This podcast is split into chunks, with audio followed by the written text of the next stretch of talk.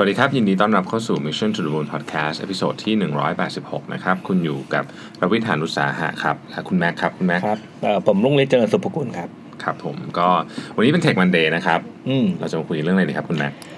ก็เอ่อเมื่อสองสามตอนก่อนเนาะเราเราเคยคุยถึงเรื่องประวัติประวัติของดัตเตอร์เบสมาแล้ว ครับ วันนี้เนี่ยจะลองมาทำมาลองพูดให้เอ่อท่านผู้ฟังเข้าใจว่าเอ้โลกของโปรแกรมมิ่งเวิลด์ตอนนี้เนี่ยมันมีอะไรอยู่บนที่ที่เขาที่เขาทำกันบ้าง อืมน่าสนใจมาก ก็เป็นภาษาภาษาโปรแกรมมิ่ง อ่าครับ ก็เริ่มต้นจากต้องอธิบายประวัติของมันนิดหนึ่งก่อนที่เราจะอยู่ดีๆ ก็จะกระโจนมาถึงสิ่งที่โลกปัจจุบันมีนะครับ อืม ก็เอ่อภาษาภาษาเอ่อคอมพิวเตอร์ที่เริ่มต้นเกิดขึ้นมาเป็นภาษาแรก ๆเลยเนี่ยนะเอ่อมันเกิดขึ้นมาพร้อมกับชิป ตัวชิปที่ที่มีคนดีไซน์ จริง ๆ แล้วแต่ก่อนก่อนที่จะมาเป็นชิปเนี่ย อืม มันจะเป็นลักษณะมันเป็นเครื่องเหมือนเทอร์เรื่องแมชชีนที่เป็นตัวใหญ่ๆเคยเห็นในหนังไหมที่เป็นลูกตุ้มๆหมุนๆ ที่ เทลิงแมชชีนอยู่ในหนังะ Alan Turing เอออะไรอย่างนั้นอ่ะ อ่า อืม โอเค นั่นก็เป็นรูปแบบของคอมพิวเตอร์แบบหนึ่งก็ต้องมีภาษาของมันเอง อ่า ในการคุยกันนะนะ อืม เอ่อยุคสมัยก่อนเนี่ยคอมพิวเตอร์มันก็จะเป็นเครื่องขนาดมหึมานั่นแหละ แล้วพอ ใช่ เริ่มต้นพัฒนามาจนมาถึงเป็นตัวรูปรูปแบบของชิปเนี่ย อืม เอ่อภาษาแรก ๆ ที่เขาใช้เขาใช้เขาเรียกว่าเป็น assembly language อืม อืมไม่รู้เคยเรียนไหมเะ อันนี้ไม่ทันอันนี้ไม่ทัน ไม่จริงเหรอไม่ไม่ทันเหรอ ไม่น่าจะทันนะ Assembly Language ไม่เค มัน ยได้ เป็น ยิน มันเป็นภาษาที่โดนบังคับเรียนสมัยเราเรียนไฟฟ้า เหรอ เออ เหรออ๋อผมอาจจะไม่ได้เรียน อืม assembly language เนี่ยมันเป็นลักษณะเหมือนเอ่อเขียนโค้ดเพื่อให้ตัวชิปน่ะเข้าใจเลย เช่นเอ่อให้มาทำงานฟังก์ชันนี้แล้วกระโดดไปอีกลายหนึ่งแล้วก็ทำ execute ทำงานอะไร คือเราต้องรู้เลยว่าชิปอะเข้าใจยังไง อืม อืมมันจะเป็นมันไม่เหมือนภาษามนุษย์เราเขียนเป็นลักษณะเหมือนเป็นบิตโค้ดคือข้างในนั้น อ่า มันก็เออมันก็เออมันก็ทำงานได้นะอืมแล้วก็แต่ว่ามันความความยากของมันอะยากยากมาก ๆ เลยแหละทุกคนไม่ค่อยเข้าใจเท่าไหร่ อืม แล้วคนต้องเอ่อเหมือนเอาคนมาคิดว่าคอมพิวเตอร์ทำงานยังไง มันดูคนละฟังก์ชันกันอืม คือมันมีฟิกอัลกอริทึมเลยว่างั้นเถอะใช่ไหมฟิกเลย ใช่ใช่ ตายตัว อืม อืม ว่าจะต้องทำแบบนี้เขียนโค้ดเอ่อเขียนชุดชุดนี้เพื่อย้ายข้อมูลจากตรงนี้มาอยู่ตรงนั้นอะไรอย่างเงี้ย อืม ก็ดูเหมือนไม่ใช่ภาษาของมนุษย์ไป ก็เลยเริ่มต้นมีคนพยายามจะ develop เอ่อสิ่งที่เขาเรียกว่าเป็น high level language เป็น อืม ภาษาแบบว่าเหมือนคนเริ่มต้นทำความเข้าใจได้ อ่า ในไอ assembly language เนี่ยเมื่อกี้เนี่ยมันเกิดขึ้นประมาณช่วงปีเอ่อ40 นะครับ ผ่านมา 10 ปี คนก็เริ่มต้นคิดเอ่อคอนเซปต์อีกภาษาหนึ่งเอ่อชื่อเริ่มต้นๆเลยนะ เอาเอาที่สมัยนี้ยังก็ยังพอจะใช้กันอยู่บ้างนะครับ ก็คือ Fortran อืม เออได้ยินรู้จัก เออเกิดปีเริ่มต้นเกิดปีประมาณช่วง 1950 5เอ่อถึง 60นี่แหละ อืม Fortran นะครับ เกิดขึ้นมาเอ่อจาก IBM IBM อยู่แล้ว IBM นี่สุดยอดในสมัยนั้นๆนะ ไอพีเอ็มก็เก่งนะพูดถึงนะอยู่มาจนถึงทุกวันนี้นะ เก่งมากมากๆ อืม เพราะเป็นเขาเรียกว่าไม่ใช่แค่คอมพานีมันเขาเรียกว่าเป็นวิสัยทัศน์ด้วยนะ ใช่ เออสมัยนั้นก็เอ่อฟอร์แทนเนี่ยถูกออกแบบมาสำหรับเอ่อเครื่องคอมพิวเตอร์ที่เขาเรียกว่าเป็น high performance computing อืมก็มันถูกออกแบบมาเพื่อทำให้ใช้งานได้เร็วที่สุด เท่าที่เป็นไปได้ อืม อืมเพราะไปออกแบบเอ่อคนไอ้พวกแบงก์ก็จะเริ่มต้น develop มาใช้ไอ้ตัวเนี้ยขึ้นมา ในเวลาเดียวกันเนี่ย อื อื ม มมันก็มี another approach ขึ้นมา เกิดขึ้นมาโดยคุณ Grace Hopper นะเขาเรีย อื ก ม ว่าเป็นอีกภาษาหนึ่งชื่อว่า Phronetic อืม อืม ก็จะเป็นลักษณะเหมือนเออเป็นเขาเรียกว่าเป็น compile เอ่อภาษาพวกเนี้ยมันจะต้องถูกแปลงให้กลายเป็นภาษาเอ่อของคอมพิวเตอร์ด้วยอีกทีหนึ่ง ก็จะต้องมีสิ่งที่ตัวหนึ่งตัวหนึ่งที่เรียกว่า compiler อ๋อคือตัวมันยังไม่ได้มันยังไม่ได้เป็นภาษาที่คอมพิวเตอร์เข้าใจ ใช่ ตัวมันเอง อ่า เป็นภาษาที่คนเข้าใจ แล้วต้องแปลงให้กลายมาเป็นภาษาที่ที่คอมพิวเตอร์เข้าใจ ก็ต้องผ่านการ compile ก่อน อ๋อโอเค เออแล้วก็ไอตัวโฟลเมติกเนี่ยมันกลายมาเป็นที่ที่ที่พยายามจะเอ่ออยากจะบอกครับว่ามันกลายเป็นอินสปิเรชันหรือเป็นตัวต้นแบบของภาษาอีกตัวหนึ่งที่ชื่อเรียกว่าโคบอล อ่าได้ได้ยินเคยได้ยิน โคบอล เนี่ยปัจจุบันยังใช้อยู่ อ่า ใช้อยู่ในบรรดาพวกแบงก์ต่างๆเนี่ยอืมมันเนื่องจากว่าพอมันเป็นภาษาไฮเลเวลปุ๊บ คนก็เริ่มต้นเอ่อใช้งานมันเยอะ อืม แล้วก็พอมันใช้งานในซิสเต็มอะไรสักอย่างหนึ่งแล้วเนี่ย โดยเฉพาะอย่างยิ่งแบงก์เนี่ยเขาอินเวสไปกับระบบพวกนั้นนะเยอะ คราวนี้ก็การจะเปลี่ยนแปลงใดๆเนี่ยก็ทำได้ยากอะก็ก็เลยเป็นเหตุผลว่าทำไมภาษาเนี้ยมันยังมีอยู่ อืมเหมือนเวลาเหมือนเวลาเรา ถ้าเปรียบเทียบให้ท่านผู้ฟังเข้าใจง่ายแบบสุดๆเลยคือเวลาเราถ้าเป็นองค์กรขนาดใหญ่อะจะสังเกตว่าเขายังใช้โปรแกรมที่เก่ามาก เก่าๆอยู่เพราะว่าเขาขยับไม่ได้ มันแพง อืม อืม คือมันไม่ใช่เรื่องของภาษานะมันเป็นเรื่องของข้อมูลที่อยู่ในนั้น อ่า อืมเหมือนกับเราเอ่อใช้โปรแกรมบัญชีอะไรสักอย่างหนึ่งเราจะเราจะย้ายไปอีกโปรแกรมหนึ่งบัญชี อืม อีกตัวหนึ่งเนี่ยก็ทำได้จริงๆก็ย้ายก็ย้ายเลยก็ได้แหละแต่ที่สำคัญมากกว่าคือข้อมูลที่อยู่ในนั้นน่ะ เราก็ต้องมาเทรนคนใหม่ มันย้ายลำบากเอ เย อ อะ มันเปลี่ยนแปลง เทรน เย หลักอะเกินหไปมื่นเลย อะไรเงี้ยเขาก็เลยเอองั้นอย่าเปลี่ยนเลยก็ใช่ก็เทรนคนรุ่นใหม่ให้มาใช้ภาษาเก่าๆก็ได้ มันก็พอมีหนทางอยู่อะไรเงี้ย อืม อืม ครับ นะครับ ก็จริงๆโคบอลนี่ภาษาเก่าผมก็ใช้เยอะ โคบอลมีตั้งแต่ห้าแปดแล้วนะ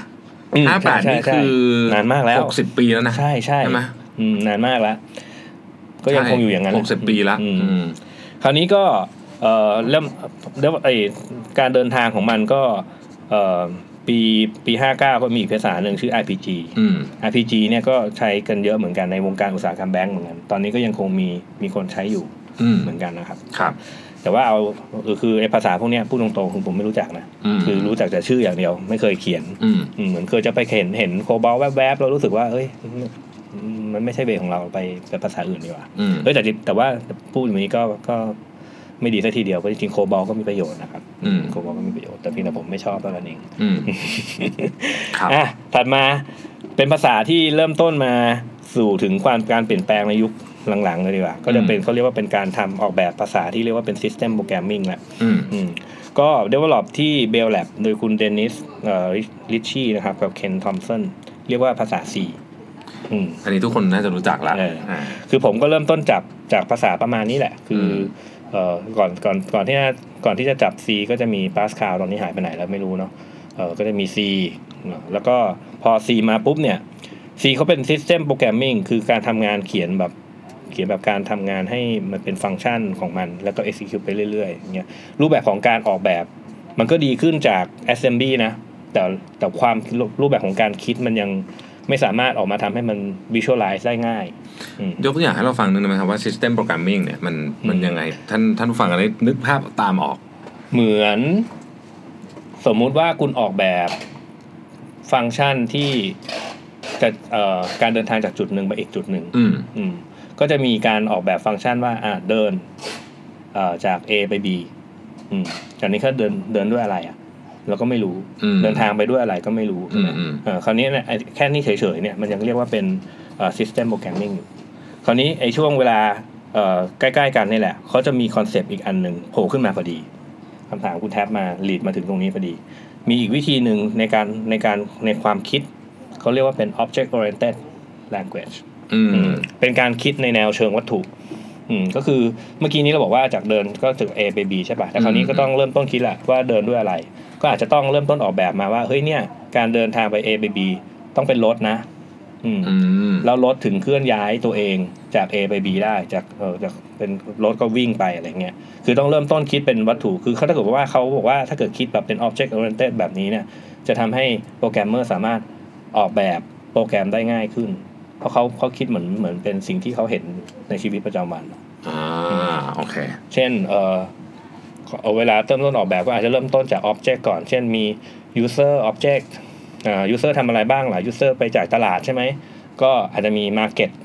เอ่อโมเดลแล้ว User Action กับอะไรกับกับ Market ก็ค่อยว่ากันไป อืม อืมก็เริ่มต้นเป็น Object ก่อน อันนี้ ครั เป็ บ น Object คือสมัยนั้นอ่ะเอ่อภาษาที่เหมือนกับตอนที่ผมเรียนตำรา Object Oriented ใหม่ๆเนี่ยนะที่เป็นต้นกำเนิดของ Object Oriented Language เลยเนี่ย มันชื่อว่า Small Talk small talk อืม Small Talk อืม เกิดขึ้นช่วงก่อนเราเกิดนิดหน่อยต้องช่วงปี 1970 อืม อืม แล้วก็เอ่อตอนที่พูดถึง Database เนี่ยก็พูดถึง SQL นะ SQL มันเกิดขึ้นช่วงช่วง 1978 ประมาณ โอ้ นี้ ก็นานมากแล้วเนาะ นานแล้วอืม40 ปีใช่ป่ะตอนนั้นที่เรา อืม นั่งนับกันอยู่ สี่ปี อืพมอดี อ่ะมาถึงเอ่อตัวที่มีเริ่มต้นการเปลี่ยนแปลงคราวนี้เอ่อพอมันมี System Programming คนเริ่มใช้ Object Oriented กันมากขึ้นเอ่อฝั่ง C ก็ไม่น้อยหน้า ฝั่ง C ก็เลยบอกเออ งั้น ฉันเปลี่ยนตัวเองให้กลายมาเป็น Object Oriented Language บ้างดีกว่า อืม ในช่วงปี 1980 ก็เลยก็เลยมีการกำเนิดของภาษาที่ชื่อว่า C++ ขึ้น อื มาม อ่ะก็เป็น C นั่นแหละเอ่อเขียนเหมือน C เลยแต่ว่าสามารถคิดแบบ Object Oriented ได้อืมก็เป็นภาษาที่ผมชอบมากช่วงหนึ่ง เอ่อสมัยนั้นเนี่ยถ้าเกิดอยากจะทำให้เขียนโปรแกรมแบบมี อ่อความสามารถหน่อยหนึ่งแล้วตอนนั้นสมัยนั้นผมเขียนเกมด้วยแหละเขียนพวกเอนจินกราฟิกอะไรเงี้ยมันมีแต่ อืม สีพัพัเท่านั้นแหละ อืม ที่เขียนได้ก็อ่ะโอเคก็สีพัพัสก็ชอบมากอืมแล้วก็ช่วงนั้นการเปลี่ยนแปลงอ่ะในช่วงปี 70 ถึงถึงปัจจุบันมีการเปลี่ยนแปลงเยอะนะ อืม เอ่อมันมีทั้งเอ่อยุคของ Data เข้ามา ตอนนั้นอินเทอร์เน็ตก็เริ่มเกิดขึ้นมาพอดีในปีปี 90 อืม ความต้องการหลาย ๆ อย่างที่ภาษาเดิมมันยังไม่มีอ่ะมันเริ่มมีอืม อืม ในปี 1984 ก็มีภาษาที่เกี่ยวกับการคำนวณตัวเลขขึ้นมา ชื่อว่า MATLAB อืม อืม MATLAB ก็เป็นเอ่อเดี๋ยวนี้ถ้าเกิดเวลาเรียนพวก Machine Learning ก็เป็นภาษาหนึ่งที่จำเป็นจะต้องไปเรียนรู้เหมือนกันว่าจะต้องทำยังไง อ่าโอเค เพราะมันเก่งเรื่องของการคำนวณพวกเวกเตอร์แมทริกซ์แล้วก็เอ่ออะไรหลาย ๆ อย่างที่ใช้ใน Machine Learning อะ อืม แต่ว่า MATLAB ก็ไม่ฟรีนะ มันก็มีเอิ่มฟรีเฉพาะเฉพาะนักเรียน แต่ อ่า เอ่อคนที่ไม่ไม่ใช่นักเรียนก็ไม่ฟรี ก็เลยมีภาษาอีกตัวหนึ่งที่หน้าตาเหมือน MATLAB เป๊ะ ลอกมาเป็น Open Open Source ชื่อ Octave อ่า Octave อืมนะอ่ะเป็นเกร็ดความรู้นิดหนึ่ง ครับ ช่วงนั้นน่ะมันก็มีภาษาเกิดขึ้นมาเยอะแยะมากมายเลยเออไม่ว่าจะเป็นเออแรงเป็นเพลอะไรพวกเนี้ยอ่าแต่ว่ามันก็มีความคือมันมีความต้องการเอ่อที่แตกต่างกันภาษามันก็เลยเกิดขึ้นมา คราวนี้มาถึงยุคที่มันเป็นยุคของอินเทอร์เน็ตละมัน อืม เริ่มต้นมีความต้องการอย่างอื่นมากมากๆขึ้นเข้ามาเรื่อยๆนะเดี๋ยวผมเมนชั่นภาษาหนึ่งว่าแล้วจะบอกว่าภาษาเนี่ยมันเดี๋ยวนี้ใช้ทำอะไรกันบ้าง อืม ช่วงปี 90น่ะมีภาษาที่ชื่อว่า Haskell โผล่โผล่ขึ้นมา 91 ก็มี Python กับ Visual Basic เกิดขึ้นมาพอๆกันเลย แล้วก็มีภาษา R แล้วก็เอ่อมาถึงยุคของอินเทอร์เน็ตก็มี Ruby มี Java มี Delphi JavaScript PHP นะครับภาษาที่พูดถึง 5 อันหลังเนี่ย ยังคงเป็นภาษาที่นิยมใช้อยู่ในปัจจุบัน ใช่ เราก็จะเห็นรูปกับถ้วยกาแฟใช่ไหมแต่ว่าเนี่ย Java ถ้วยกาแฟ อ่า ก็มีความเอ่อมีความต้องการที่ไม่เหมือนกัน ในสมัยตอนที่จาว่ากำลังออกมาใหม่ๆอ่ะตอนนั้นซีพัพัสกำลังดังเนาะแต่ว่า อืม เอ่อความแตกความยากของภาษาซีพัพัสเนี่ยก็คือมันมันเกิดขึ้นมากับซิสเต็มตัวไหน มันก็ต้องถูกคอมไพล์ในซิสเต็มตัวนั้นยกตัวอย่างเช่น ช่วยขยายความเออย กตัวอย่างเช่น ฮะ เอ่อคอมพิวเตอร์อย่างถ้าเกิดว่าเขียนด้วย Mac ก็ต้องคอมไพล์บน Mac อืม เอ่อเขียนด้วย Windows ก็คอมไพล์บน Windows อืมอืม จาว่าบอกว่า เอ้ยแบบเนี้ยเสียเวลาเขาอยากจะทำอะไรสักอย่างหนึ่งที่เอ่อเขียนครั้งเดียวรันที่ไหนก็ได้ อืม อืมก็เลยเป็นคอนเซปต์ของ Java เลย so write once run anywhere อืมก็เอ่อ Java ก็จะออกแบบมามาลักษณะที่ว่าคุณเขียนอันเนี้ยโดนคอมไพล์เหมือนกัน แต่คอมไพล์แทนที่จะคอมไพล์เป็นเป็นภาษาแมชชีน ภาษาของเครื่องคอมพิวเตอร์ใดๆอ่ะเขาคอมไพล์มาเป็นสิ่งที่ว่าเป็นเป็นไบโคดเป็น executable something คือสามารถรันได้ด้วย Java Virtual Machine เอ่อต้องมีตัวอะไรสักอย่างหนึ่งของ Java มาช่วยรันในตัวเนี้ยให้ แล้วคราวนี้ก็สิ่งที่เอ่อคนออกแบบโครงสร้างภาษาก็คือ งั้นฉันก็ไปออกแบบไอตัว JVM หรือ Java Virtual Machine เนี่ยให้กับทุกๆ System ที่มีอยู่ที่อยากจะใช้ อืม แค่นั้นที่เหลือคุณก็คนที่เป็นคน Developer เขาก็เขียนโค้ดครั้งเดียวคอมไพล์ครั้งเดียวมันจะไปรันที่ไหนก็ได้ เพราะว่าไอ JVM เนี่ยมันโดนออกแบบมาให้เรียบร้อยแล้วแบ่งส่วนกันอทำงย่าง าน จาว่าเนี่ยซึ่งซึ่งคนจำนวนมากน่าจะคุ้นมากเนี่ยเอาใช้ใช้ทำอะไรฮะเก่งหมายถึงก็เหมาะออกแบบมันทำอะไร ก็ถ้าเกิดว่าเป็นงานปัจจุบันเนี่ยเอ่อสมัยนั้นภาษาไอตัวที่มันเป็นเว็บโปรแกรมมิ่งหรือพวก Enterprise โปรแกรมส่วนใหญ่ตอนนั้นน่ะก็จะใช้ Java เป็นหลักอืมคือมันแข่งกันระหว่างตอนนั้นตอนนั้นแข่งกันระหว่าง C++ กับ Java แต่ อืม Java เริ่มได้รับความนิยมตอนหลังๆ ก็คือตอนที่เอ่อมันมีเรื่องของ Enterprise เข้ามาคือเอ่อจริงๆ ภาษามันจะโดนเอ่อโดนใช้งานเยอะก็ขึ้นอยู่ว่าใครแบ็กอืมแล้วตอนนั้นมันมีพวก Enterprise แอปพลิเคชันที่เขียนด้วย Java เยอะ อืมก็มันก็เลยป๊อปปูล่าขึ้นมา แข็งแรงขึ้นมาได้ อืม Java ตอนนี้ก็ยัง ตอนนี้ก็หลาย ๆ ที่ถ้าเกิดว่าคุณเริ่มต้นมองเขียนเอ่อแอปพลิเคชันสำหรับ Enterprise Level อ่ะ อืม ก็จะเริ่มต้นที่ Java นี่แหละ อืมแล้วอย่าง Ruby อ่ะ Ruby นี่เป็นทำอะไร รูบี้เป็นภาษาที่ผมชอบแล้วเราเป็นภาษาที่ที่เราใช้อยู่ อืม ณตอนนี้ด้วยนะครับ ก็คือเอ่อมันจริง ๆ ก็คล้าย ๆเอ่อรูบี้นี่คอนเซปต์ไม่เหมือน Java เอ่อ Java เขา Java เขาเรียกว่าเป็น compile compile language เนาะ Ruby เขาเรียกว่าเป็น interpreted language คือมันไม่โดน compile มันจะถูก execute การทำงานก็ตอนที่ตอนที่รันมันนั่นแหละ อืม อืม ก็คราวนี้เขียนผิดเขียนถูก มันก็จะรู้ตอนรันอ่ะ อ่า อืมมันไม่เราไม่รู้ก่อน อืม ก็เป็นเป็นรูปแบบภาษาหนึ่งแต่ว่าข้อข้อดีของมันคือเอ่อคนที่ออกแบบมาเนี่ย ภาษาของ Ruby เนี่ยมันจะทำให้มันมีเอ่อความยืดหยุ่นได้ได้เยอะเออคือเป็นเขาเรียกว่าเป็น object oriented แบบ true object oriented อีกทีหนึ่งคือ อืมอธิบายด้วยคำพูดนี่อาจจะยากนิดนึงเอาเอาเป็นว่า เออมันมีความสวยงามของภาษาใกล้เคียงกับภาษาอังกฤษมากขึ้น อืม เวลาคุณเขียนโค้ดอ่ะมันจะเหมือนกับอ่านภาษาอังกฤษอยู่อ่ะอืม ก็ทำความเข้าใจได้ง่ายขึ้นด้ ด้ ว วย ยทำความเข้าใจได้ง่ายขึ้น อ่า อะไรอย่างเงี้ยนะครับ แล้วก็เมื่อกี้จะว่าสคริปต์ก็พูดเดี๋ยวก็จะเราจะกลับมาถึงจะว่าสคริปต์นิดนึงแต่ตอนตอนท้ายเนาะแต่ว่า ขอขอถามแทรกนิดนึงก่อนนิดนึงเอ่ออันเนี้ยมันมีต้องจ่ายตังค์ให้ใครปะ เอ่อภาษาที่พูดถึงทั้งหมดนี้ ไม่นะ ไม่น่าจะต้องจ่ายตังค์ ก็คือไม่ มันมีส่วนที่ฟรี อ่า แล้วก็หยิบมา ฟรี ได้อืม อ่า ส่วนใหญ่จะจ่ายตังค์ก็ตอนที่เราอยากจะได้ซัพพอร์ต อืม อืมเข้าใจแต่เอ๊ะแต่โลกของรูบี้ก็ไม่เห็นจะจ่ายตังค์ให้ใครนะไม่ไม่ไม่มีไม่มีจ่าย คือมันก็เป็นเหมือนกับอะไรที่คนหยิบมาใช้ได้เลย แต่ทั้งนี้ทั้งนั้นอ่ะภาษาทั้งหมดเนี่ยมันอยู่ได้ด้วยตัวมันเองไม่ได้หรอกมันมีสิ่งอีกตัวหนึ่งที่เรียกว่าเป็นคอมมูนิตี้ด้วย อืม อืมเอ่อทุกๆภาษาจะมีความเอ่อความต้องการไม่เหมือนกันอืมเมื่อกี้เราพูดถึง Python Python ตอนนี้เนี่ยมันโดนถูกใช้ในเรื่องของเอ่อ AI หรือ Machine Learning ซะเยอะ อืม อืมเพราะว่ามันมีคอมมูนิตี้ที่เอ่อช่วยกันเขียนโค้ดที่เกี่ยวกับ Machine Learning เยอะ อืม เพราะฉะนั้นหลีกหนีไม่ได้เลย ถ้าเกิดว่าคุณอยากจะเริ่มต้น Machine Learning คุณก็จะเป็นต้องเรียนรู้ Python อืมของ Ruby เนี่ยเราก็มีจะมีเฟรมเวิร์กอีกตัวหนึ่งชื่อ Rails Ruby on Rails ก็คอมมูนิตี้ของกลุ่มนี้ก็หนาแน่นแข็งแกร่งมาก คือถ้าเกิดคุณอยากจะเริ่มต้นเว็บแอปพลิเคชันอะไรให้เร็วจริงๆเนี่ย Ruby on Rails ก็อาจจะเกือบเกือบๆระดับต้นๆอืมเอ่อ ทุกทุกภาษามันมีคอมมูนิตี้ที่ที่แข็งแกร่งของมันเอง อืม คือถ้าเกิดคุณอยากจะทำอะไรก็ต้องไปเริ่มต้นศึกษาดูว่าไอ้สิ่งนั้นน่ะคอมมูนิตี้ของของภาษาเนี่ยเขาใช้อะไรกัน อืม อืมตอนนี้ก็เอ่อช่วงนั้นเริ่มอินเทอร์เน็ตมันเริ่มบูมขึ้นมา จะว่าสคริปก็โผล่ถือกำเนิดขึ้นมา จะว่าสคริปตอนนั้นยังป๊อกแป๊กป๊อกแป๊กอยู่เลยเอ่อคือก็มีคนหลายคนพยายามจะโค่นจะว่าสคริปเนาะเอ่อก็มีภาษาใหม่ขึ้นมาชื่อว่า Action Script เกิดขึ้นโดยบริษัทมาคูมีเดียสมัยนั้นอะแฟลชดังมาก อ่า Flash อืมก็เลยมีภาษา Action Script ขึ้นมา เขาอยากจะโค่น Java Script แต่ว่าสุดท้ายเอ่อคอมมูนิตี้เนี่ยแหละ ก็ฟอร์สมาว่า เฮ้ย ฉันชอบ Java Script มากกว่า ไอ้แฟลชมันหายไปแล้วใช่ไหมตอนเนี้ย ตอนนี้แฟลชจนหายไปแล้ว อ่า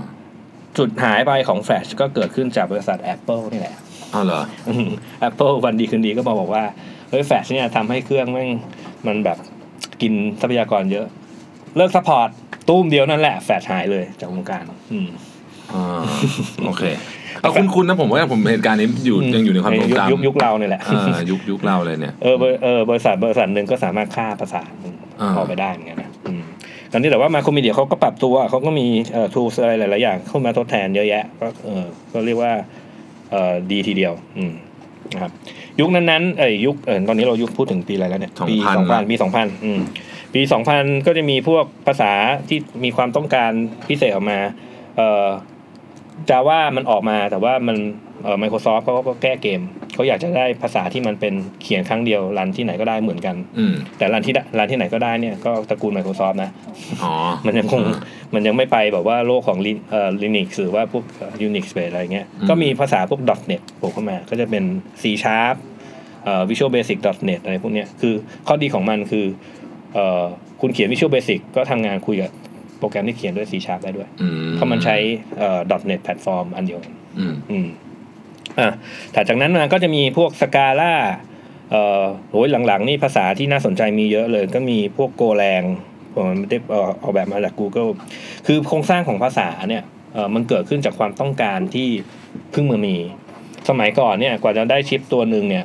เขาจะไปเราจะไปออกแบบให้ชิปมันมีสิ่งที่เรียกว่ามันติเทรดหรือการทำงานควบคู่กันไปเนี่ยมันก็ไม่มีหรอกเนาะ อื เอ ม อตอนมันเพิ่งมามีตอนช่วงหลังๆเอ่อความต้องการการเขียนโปรแกรมที่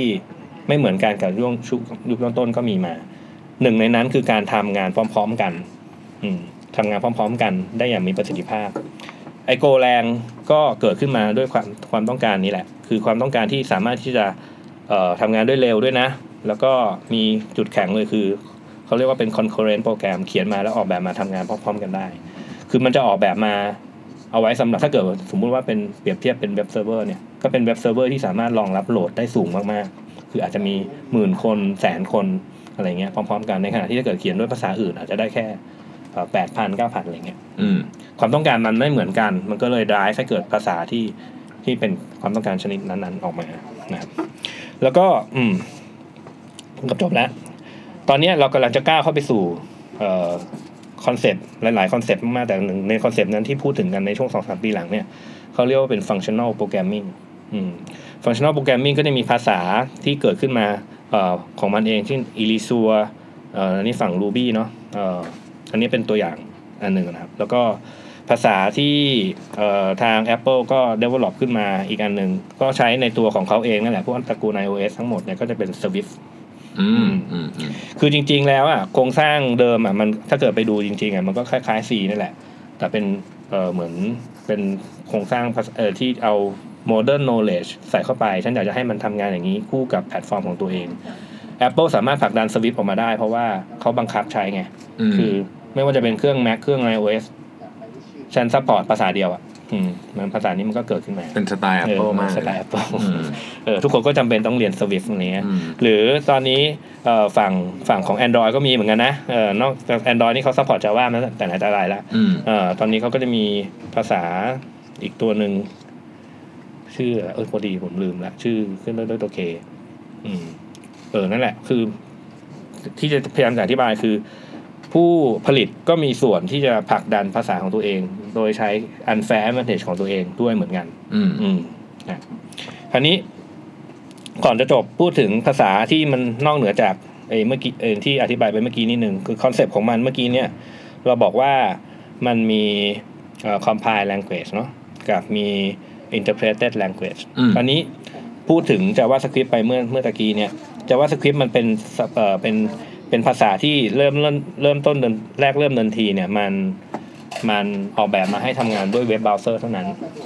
อืม อืม คือเว็บเบราว์เซอร์เป็นคนเข้าใจภาษาเนี่ยภาษาเดียว อืม อืม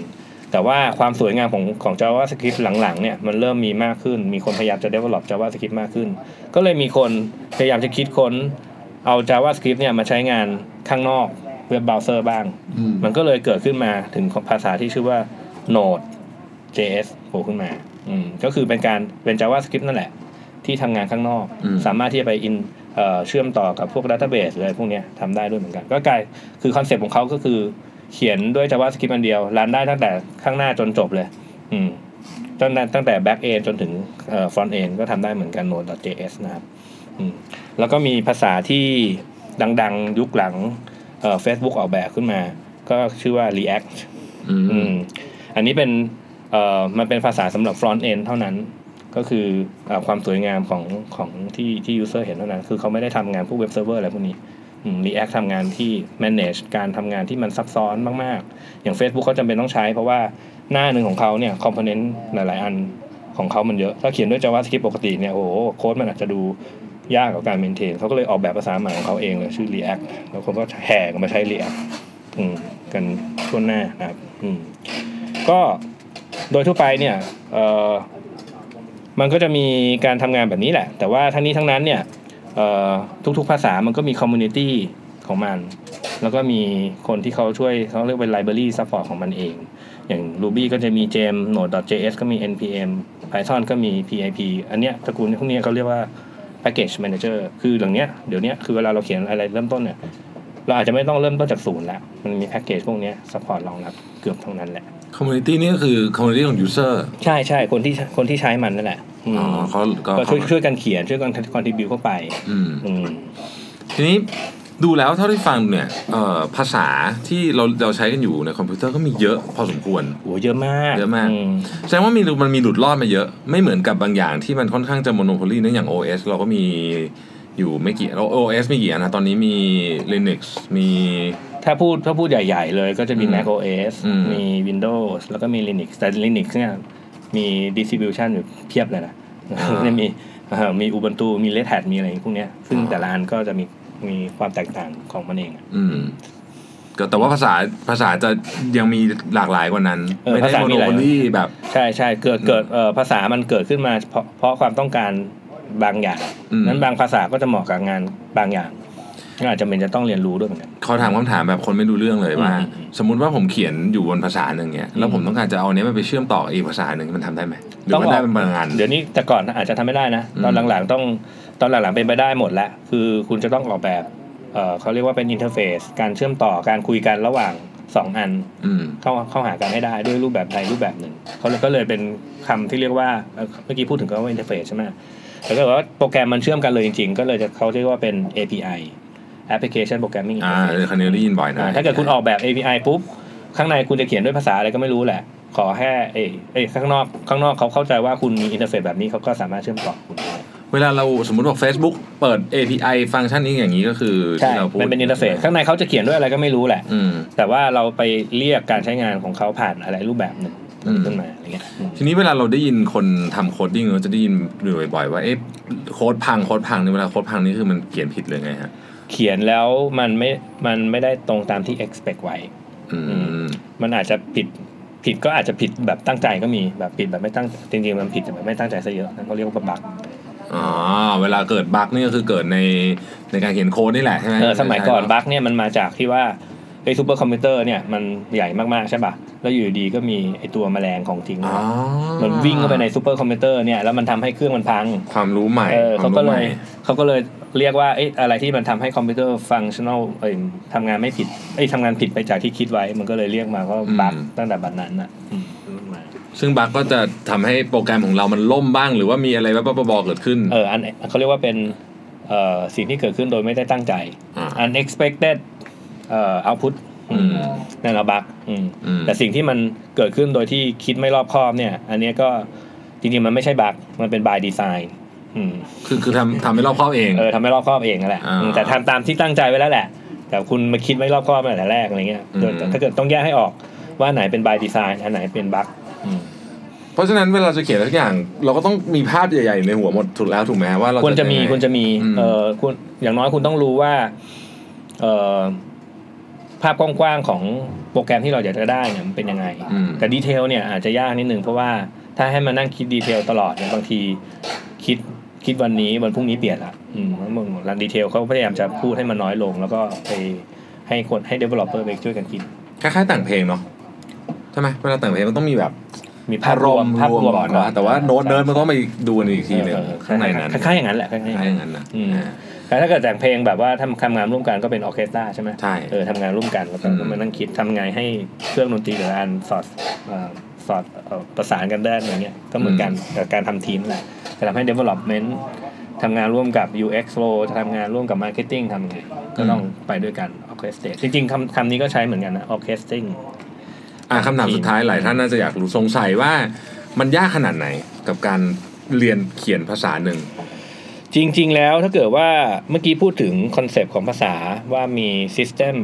เอ่อ language ใช่ไหม อืม แล้วก็มี objected เอ่อเอ่อ object oriented language แล้วก็มี functional prog- เอ่อ programming language อะไรพวกเนี้ยคอนเซปต์ของมันถ้ารู้แล้วเนี่ย สามารถแอพพลายกับภาษาอื่นที่มันเป็นลักษณะคล้ายๆกันได้ อืม เช่นถ้าเกิดว่าคุณเขียนเอ่อ object oriented มาแล้วคอนเซปต์ในการเขียนก็สามารถ apply กับเอ่อถ้าเกิดคุณเริ่มต้นเขียน C++ ก็เริ่มต้นเขียนกับ Java ได้เหมือนกัน เพียงแต่คุณต้องไปรู้ว่า syntax ของภาษาเนี่ยมันใช้ใช้งานยังไง อืม ก็เอ่อ move ไปแบบเนี้ยมันไม่ยากหรอก แต่ถ้า move ไปแบบ area ที่มัน completely different เลย อย่างเอ่อย้ายจาก object เอ่อย้ายจาก compile language มาเป็น interpreted language แบบจาก Java มา Ruby เนี่ยอาจจะอาจจะมีความสับสนนิดหน่อยอืม สรุปก็คือว่าทั้งหมดทั้งปวงเนี้ยคำว่าภาษา อืม ที่เราเรียกว่าภาษาเนี่ย อืม เพราะว่ามันทำให้เรากับคอมพิวเตอร์คุยกันรู้เรื่องนี่ผมเข้าใจถูกไหม คุยกันง่ายขึ้นใช่ มันเป็น อ่า ตัวเชื่อมโยงเอ่อระหว่าง human คนนั่นแหละกับคอมพิวเตอร์แบบที่เข้าใจได้ง่ายง่ายขึ้น ซึ่งก็เหมือนกับภาษาที่เราพูดกันอันนี้เป็นระหว่าง อื ค ม นกับ ใช่ คนนั่ ใช่ นเอง อืม อืม ถูกถูกถูก โอเค อืม นะครับก็น่าจะครบถ้วนนะคุณแม็กมีอะไรอยากจะเสริมอีกไหมฮะ ก็สุดท้ายเนี่ยมันก็คือเราก็จริง ๆ เราก่อนที่จะเขียนอะไรอะ่ะ อืม เออผมเคยไปสอดส่องอยู่ในในเออมันเป็นคอมมูนิตี้ว่าเอ๊ะผมอยากจะเขียนเริ่มต้นเขียนโปรแกรมทำงานทำอะไรดีอะไรเงี้ยจริง ๆ จะเริ่มต้นเขียนโปรแกรมด้วยภาษาอะไรก็เขียนไปเถอะ อืม คือทุกอย่างที่คุณเริ่มต้นเขียนด้วยภาษาหนึ่งอะมันสามารถเอาไปใช้อีกภาษาหนึ่งได้โดยทางอ้อมเสมอ อืม ก็แต่ทั้งนี้ทั้งนั้นอ่ะ เวลาคุณจะทำอะไรอ่ะ คุณอาจจะต้องเอ่อศึกษาสักนิดนึงว่าไอสิ่งที่คุณอยากจะทำเนี่ยเขาทำด้วยอะไรกัน คือถ้าเกิดคอมมูนิตี้มันทำด้วยแบบเนี้ยคุณจะไปใช้อีกภาษาหนึ่งมันก็จะยากนิดนึง อืม อืมทำได้แหละ แต่มันอาจจะใช้เวลานานเกินควรเออคุณก็ไปใช้ในสิ่งที่คอมมูนิตี้เขาใช้กันนั่นแหละน่าจะง่ายๆคือมันก็มีคนพยายามจะทำ Ruby มาเป็นเอ่อมาสู้กับ Python เรื่องเอ่อเรื่อง Machine Learning อ่ะ แต่ แต่ว่าสุดน่าจะเงียบๆไปแล้วมั้ง อืม สุดท้ายก็สู้ไม่ได้อยู่ดี เพราะว่าคอมมูนิตี้ของ Python เรื่องเนี้ยมันใหญ่มาก อืม ๆอืมอะไรเงี้ย ครับ ครับ ก็ขอบคุณคุณแม็กมากนะครับสำหรับ โอเค Tech Monday วันนี้ ผมกับคุณแม็กลาไปก่อนแล้วเดี๋ยวพบกันใหม่วันจันทร์หน้า ครับผม ครับ สวัสดีครับ สวัสดีครับ